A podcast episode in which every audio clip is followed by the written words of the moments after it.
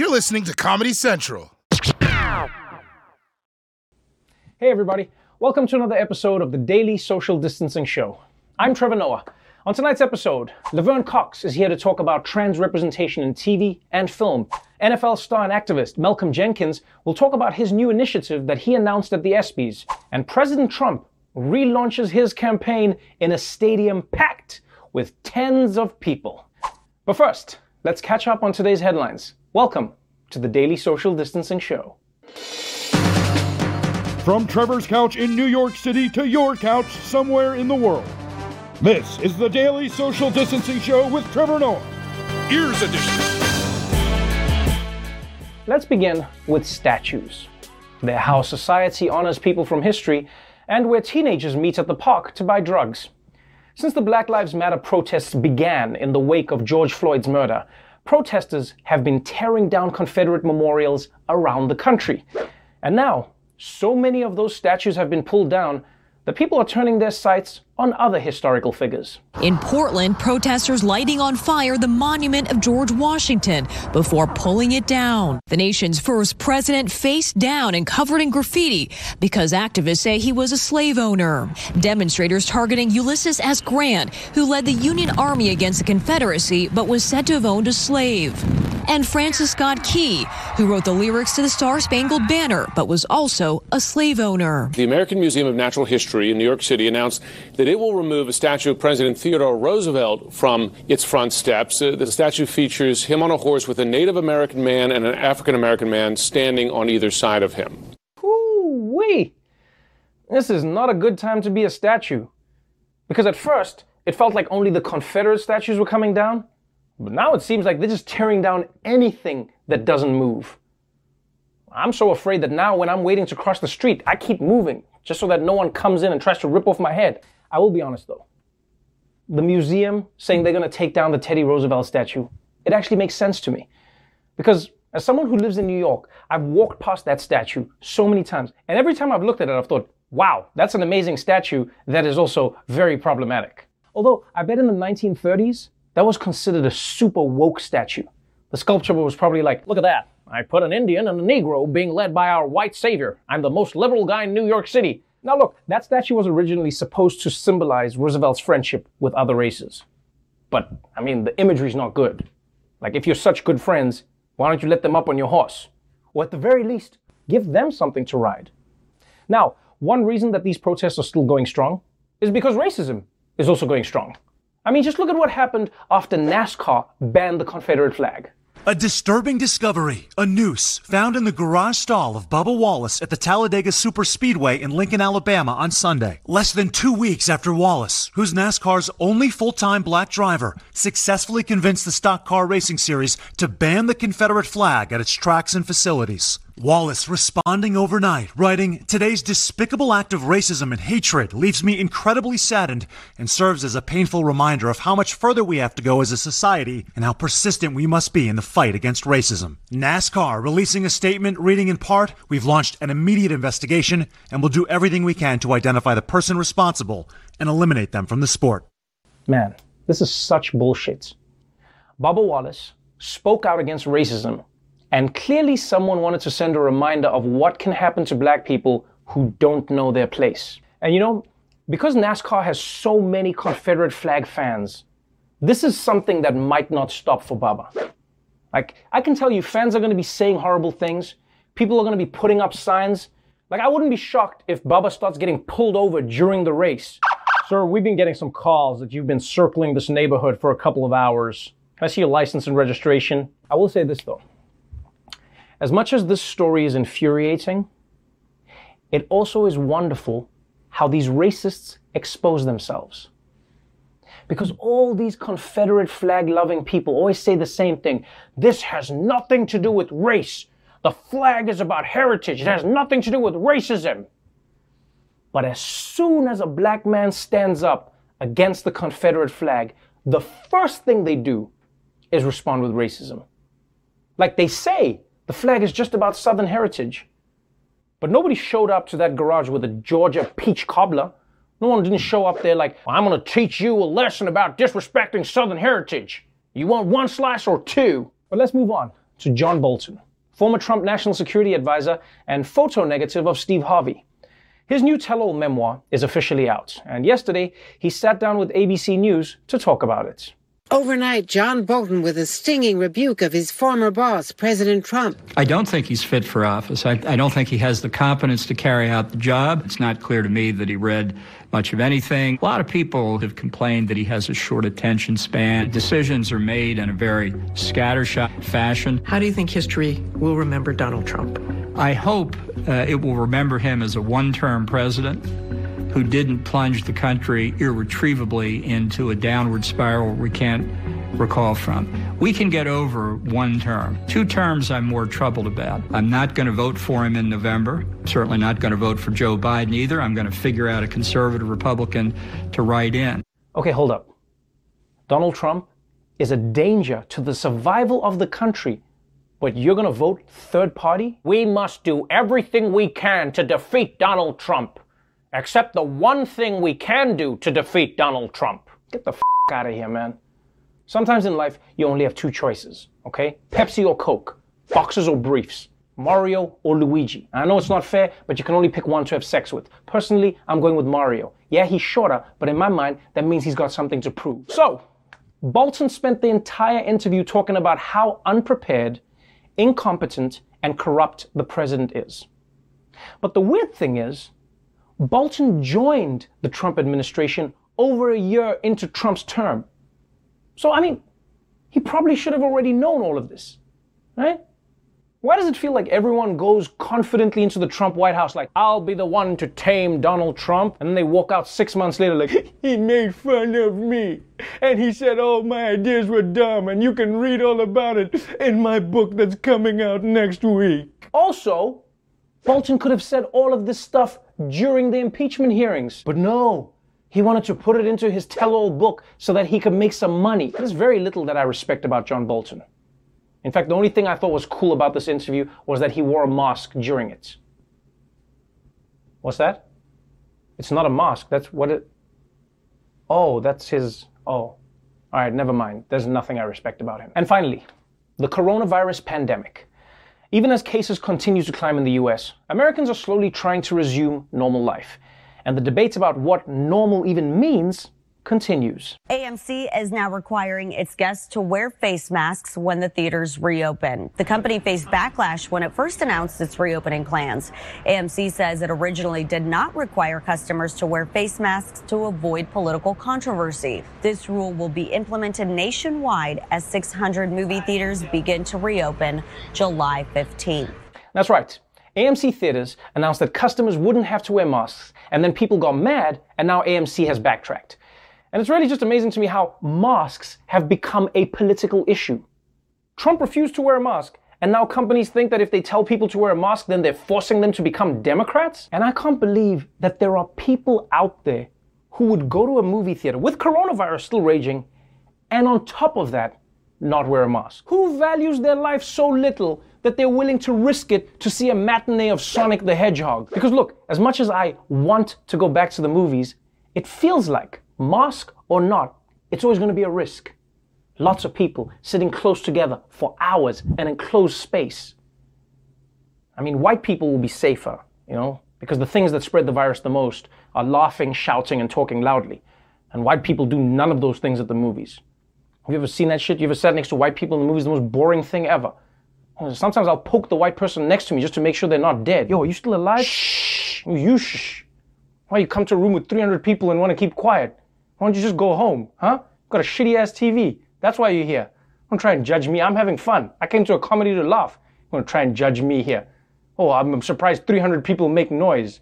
I'm surprised popcorn makes sound. You, you show mask or no mask, movie theaters are going to have a tough time coming back. But what's clear is that containing coronavirus will continue to be a struggle until everyone decides to start wearing masks, including all the people who think it makes you look like a wuss.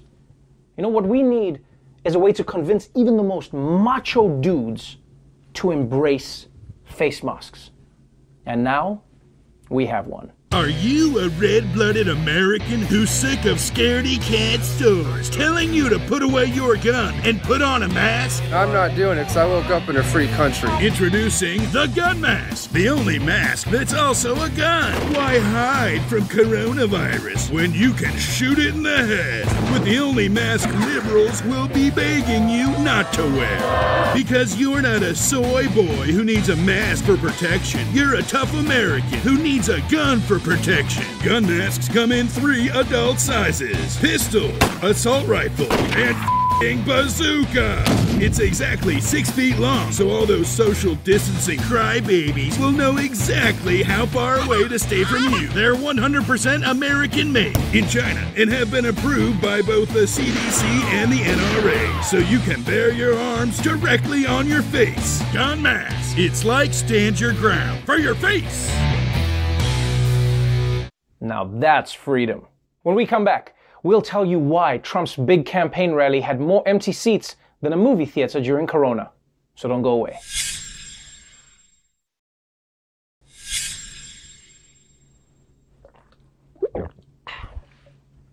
Oh, welcome back to the Daily Social Distancing Show. As the Corona lockdowns have stretched into month four, can you believe it? Month four. Many people in America cannot wait to get back to work.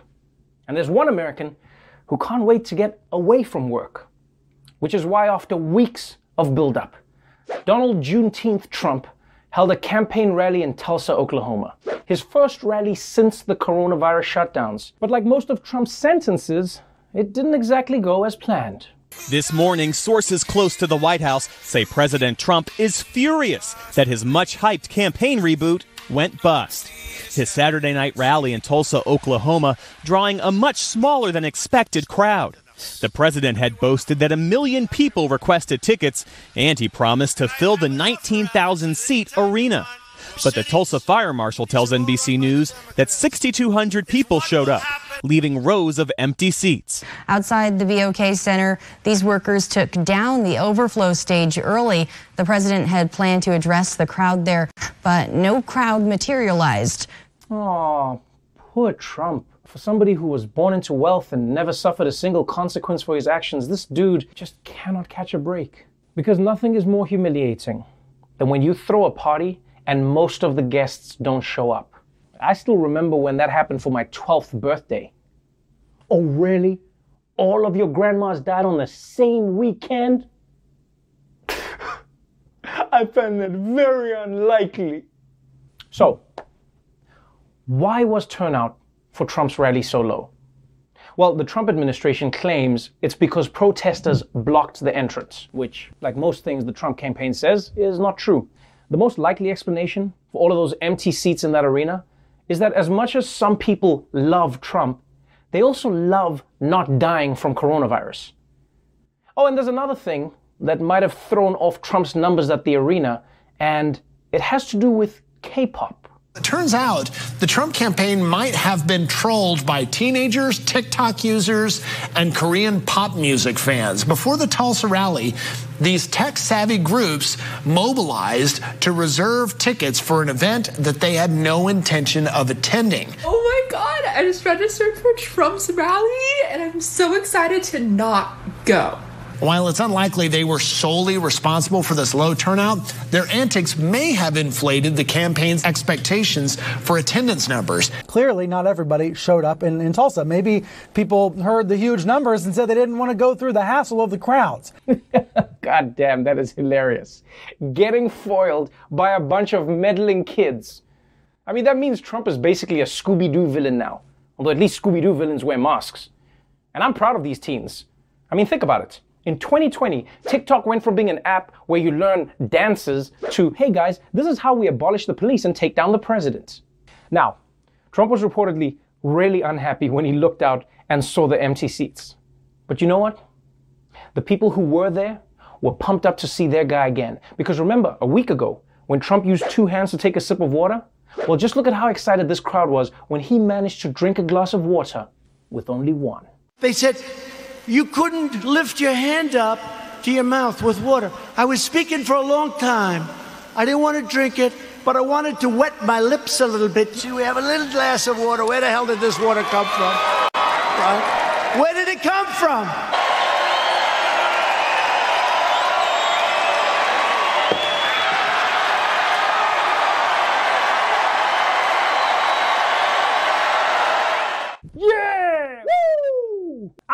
Proud to live in a country where the president can drink water with just one hand sometimes. It feels like the longer the Trump presidency goes, the more confusing it's going to be for kids studying American history in the future. So, Lincoln was hailed for freeing the slaves, and Kennedy was lauded for putting a man on the moon, and Trump got cheers for drinking water? Did they mean inventing water? Is this textbook right? Now, there is a lot going on in the country that President Trump could have talked about at his rally. Could have talked about Black Lives Matter, the coronavirus pandemic, but the topic that he devoted the most time to, nine full minutes in fact, was how people made fun of the way he walked down a ramp last week. Last week they called me and they say, Sir, West Point, West Point, we're ready. I, was on the stage for hours. Hours! Son, I came home, I had a nice tan. He said, Sir, we can now leave the stage. I say, Great, General, let's go. I'll follow you. And he goes like Because I'm wearing leather bottom shoes, which is good if you're walking on flat surfaces. It's not good for ramps. I'm being baked. I'm being baked like a cake. I said, General, there's no way I can make it down that ramp without falling on my ass, General. Now I have a choice. I can stay up there for another couple of hours and wait till I'm rescued. Or I can go down this really steep, really, really, really. It's an ice skating rink. It's brutal. The first thing I did, I looked at his shoes. Then I looked at mine. So what happens? Very, very slippery. Is I start the journey inch by inch, right? So I took these little steps. I ran down the last 10. And by the way, their tape, take a look. In almost every instance, it ends just before I run. I've never seen Trump that defensive before. He spent so much time on this story that now I'm more suspicious than I was. Like before, I thought, yeah, maybe Trump has some trouble walking down ramps, but now I'm not even sure that he has feet. It's also wild how Trump will talk for hours about walking down a ramp. But if you ask him about racism in America, he's like, someone's looking into it, we're gonna look into it, let's move on. So, anyway, Trump tried to put on a brave face and give the crowd a show. He told crazy stories, he called COVID 19 the Kung flu, and one of the craziest parts of the rally is that he even admitted that he's told his people to slow down coronavirus testing so that the numbers wouldn't look as bad, which is something we used to have to assume he was doing, and now he's just telling us. So I guess thanks for the honesty.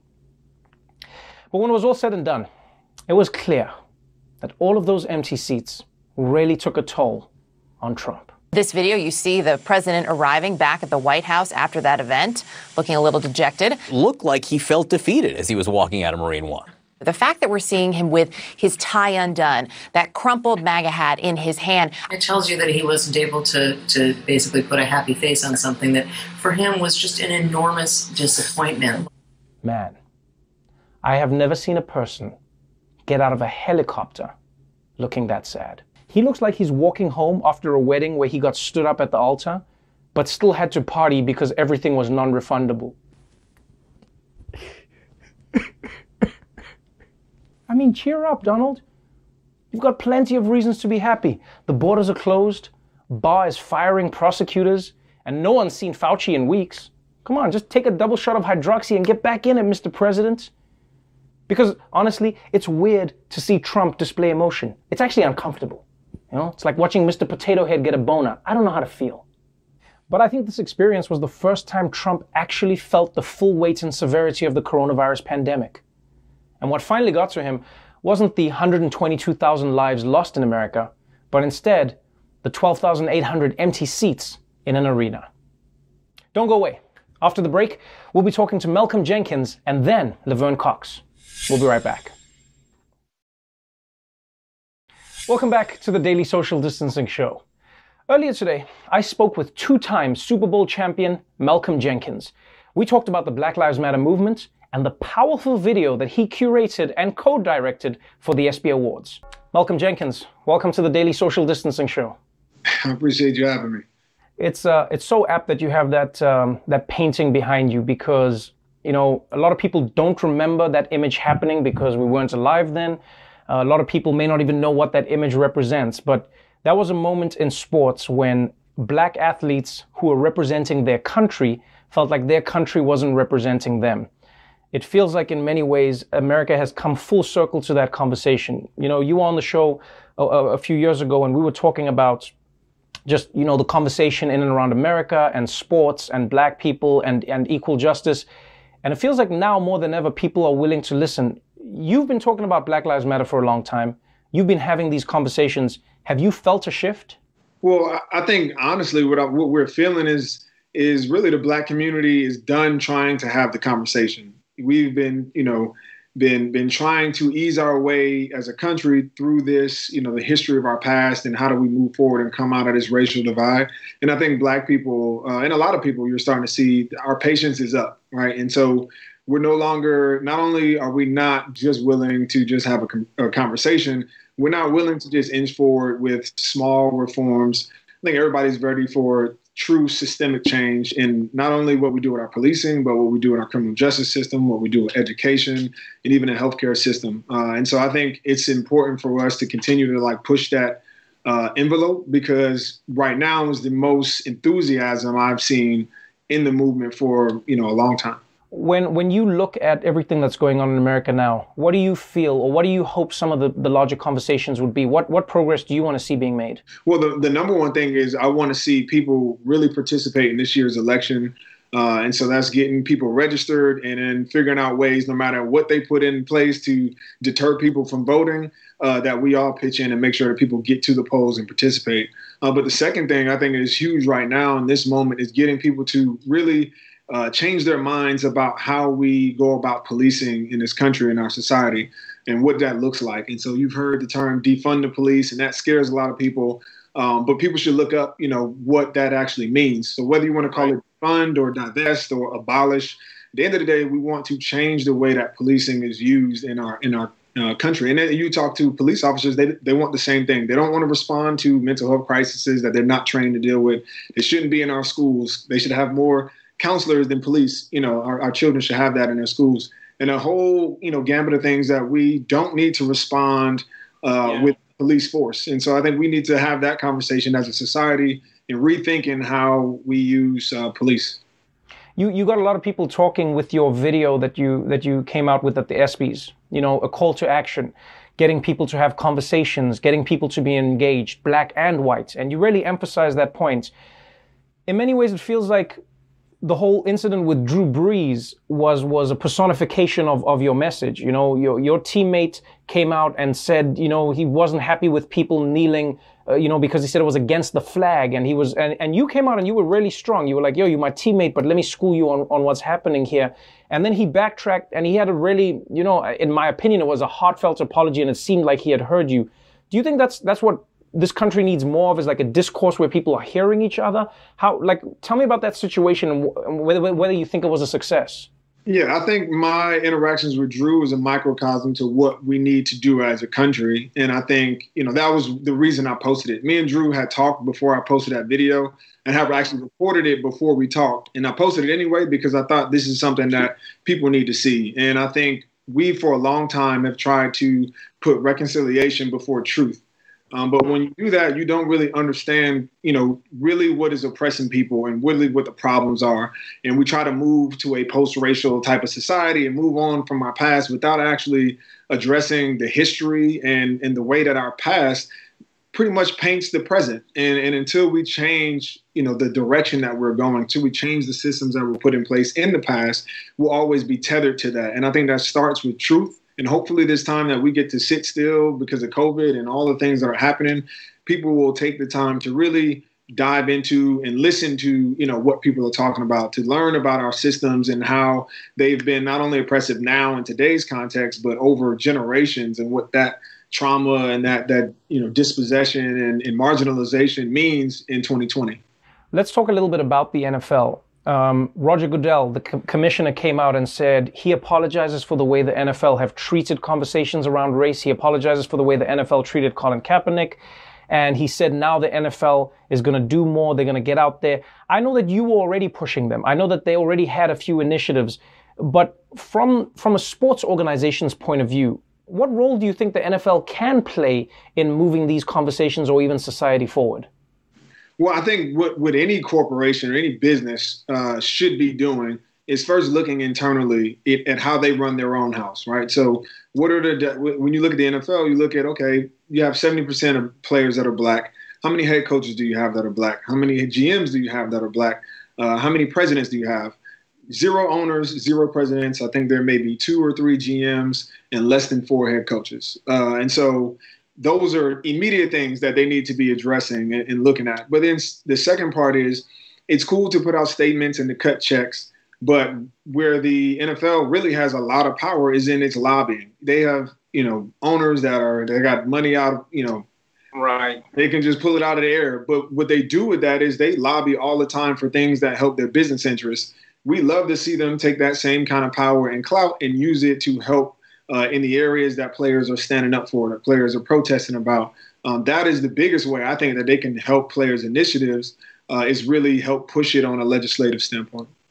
You know, um, going back to that image behind you, I, I, I feel like it really ties into the video and the conversation you had because a lot of people focused on the American athletes. Not a lot of people know the story of the Australian athlete who's in that picture who basically stood with them and said, Hey, I'm going to support what you're doing. And because of that, his career was also lost.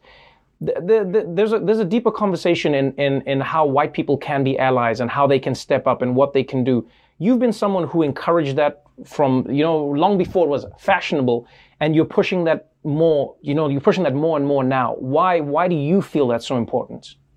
Uh, because for me, the way I see it is that black people have been fighting for these things. People of color have been pushing these things and trying to educate and, and organize and all these things. But at the end of the day, you're a minority, right? So you don't have enough votes and voices to turn it on your own.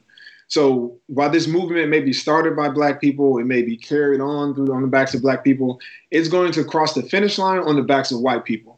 And it's important that we educate them, that we challenge them to get involved, to learn what's going on, because the only way we really see it get all the way through fruition is going to be if we get white people to bring this to a majority rule. Well, Malcolm Jenkins, thank you again for being on the show. Uh, I, I laud you for everything that you've said, the work that you're putting in, and I think the message that you're putting out there. I appreciate you. Thank you so much, and uh, good luck for the rest of the season. Thank you, brother. After the break, I'll be speaking with Laverne Cox about her new documentary and the importance of trans representation in television and films. So stick around. Welcome back to the Daily Social Distancing Show. Earlier today, I spoke with Emmy nominated actor and activist Laverne Cox. We talked about the new Netflix documentary she executive produces and stars in called Disclosure. Laverne Cox, welcome to the Daily Social Distancing Show. Thank you so much. It's so. Um, this is wild. This is so interesting. This whole. it's a very strange experience. Yes. Have you gotten used to just meeting and talking to everybody like this? I I have, and I kind of prefer it. Can I tell you before coronavirus, I never did video chats like when I would meet guys on dating apps. I would always want to just meet in person. Now it's a pre- um, prerequisite. Now we have to video chat, um, and it's a great way to pre-screen. So now I'm going to be um, pre-screening um, all my potential dates um, via video chat. So thank you, COVID nineteen. Wait, okay, help me understand this though what do you what do you think you get from the from the video chat that you wouldn't have gotten in person? Or do you or is it just for you that you don't have to go to the in person because you've done the video chat? Is that what it is, is you save time. You you eliminate a lot of people that you would have like wasted time going to meet. And so like you kind of know in like you know three to five minutes if there if it's going to be a match. So it's just another it's a pre-screen you have always been, I mean, one of the loudest and proudest LGBTQ act- activists out there. Like you, you became just like like the archetype for what people hoped trans people could achieve, not just in acting but in any field. You've come out with a with a new documentary now that you are a part of and you've and you've produced as well, and it's called Disclosure. And what I loved about it is it's a documentary taking us through how trans people have been portrayed by Hollywood and the entertainment industry for so long. Tell me why you chose to go with this route. I am obsessed with looking back in history and to help us understand why we are where we are now. And there's so much that hasn't been done around looking at trans history on so many different levels. And because my work is in the media and I'm obsessed with media and want to get do better uh, and want the media to do better, it made a lot of sense. We don't even think about it. From the time we're kids, we're receiving images, we're receiving images and in, images and video, and we just start to you know, assemble the world in our minds. There's no denying that trans has for a very long time been a punchline. Trans has been, uh, you know, always displayed as the other, the scary, the punchline. It's, it's, it's been this thing. Over the past few years, we've, we've started seeing the change. But, but when you look at it as somebody who is trans, what, have you seen a big change? Has that change been enough? Enough is is relative right? Like um what the film one of the things that film grapples with is that there is indeed unprecedented representation of trans folks in the media that really probably began about six years ago. And sam his um, our director Sam Feder noted that whenever there's increased visibility of a marginalized community, there's often backlash and there's often increased violence, and that is exactly what we're seeing with the increased murders of um, Black trans women and with the legislative assault as well. So yes, things have gotten better in terms of visibility, and then there has been a backlash that we're seeing. And I think one of the most critical things that we should all remember is how the technique of divide and conquer works um, to divide marginalized people, right? So that um, I was so beautifully moved when I saw that protest for Black trans lives, right, a, a little over a week ago, and in Brooklyn, so many yeah. people, yeah, and here in LA as well, uh, where folks were declaring that Black trans lives matter, that we understand that all Black folks are affected by systemic racism, and that we have to come together, and we all marginalized people have to come together. Here's a question I have for you that, that's a difficult one, and I, I would only ask you because I'm comfortable with you. But how do you think we get to the place where people can acknowledge their discomfort and their misunderstanding of a thing whilst not offending or, or, or discriminating, discriminating against the other person? How would you encourage that? You know, in, in the same way we're having conversations around race, how would you say to people, hey, let's try and encourage just a movement in and around trans awareness? I think we have to really learn how to sit with discomfort period right? I think whenever we it is we are called upon to interrogate our internalized racism, our internalized transphobia, and we all internalize these things as Americans, probably as citizens of the world. Um, and so we each have to be able to sit with that discomfort. I think so often when we are when we come up against something that is uncomfortable for us, often we go into this defense mode. We go into fight, flight, or freeze. Oh my God, someone called me transphobic. Then I have to immediately defend that instead of taking a breath and taking a moment and sitting with the discomfort of maybe being called out. Maybe you weren't wrong, maybe you were. We all have to struggle. So I think a lot of it's about learning how to sit with discomfort, not going into fight, flight, or freeze, so we can actually hear what the criticism and the critique is, and then understanding that.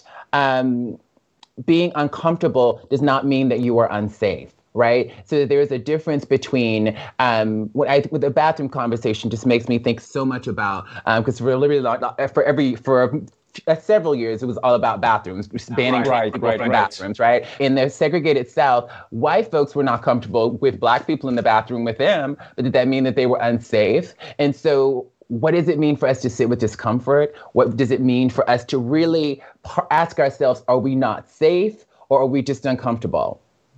I know you've been working on programs to try and help trans people break into the industry, you know, just behind behind the cameras. And you're really pushing for how trans people are portrayed on screen. What are the big changes you think we need to make?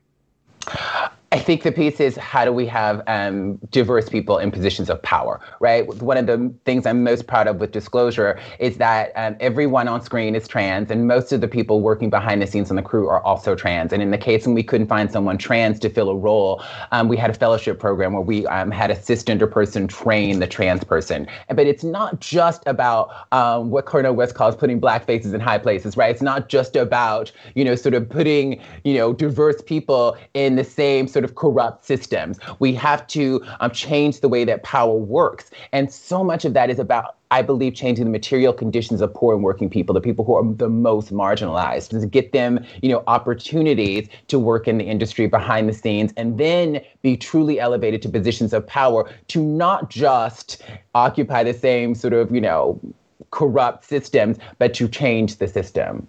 Laverne Cox, thank you so much for joining us on the show. Thank you, Trevor. No, it's good to see you again. Great seeing you. Thanks again, Laverne. Well, that's our show for tonight. But before we go, June is Pride Month. And right now, we want to highlight charities that are making a difference for LGBTQ people of color, like the National Black Justice Coalition, which advocates for federal policies that fight against racism and homophobia. And if you're able to help them and you'd like to join in, then please donate whatever you can. Now, if you'd like to support efforts to help black LGBTQ people here in New York specifically, then you can donate to the Audre Lorde Project. They help communities fight for their rights and organize for change. The Daily Show with Trevor Noah, Ears Edition. Watch The Daily Show weeknights at 11, 10 Central on Comedy Central and the Comedy Central app. Watch full episodes and videos at thedailyshow.com. Follow us on Facebook, Twitter, and Instagram, and subscribe to The Daily Show on YouTube for exclusive content and more. This has been a Comedy Central podcast.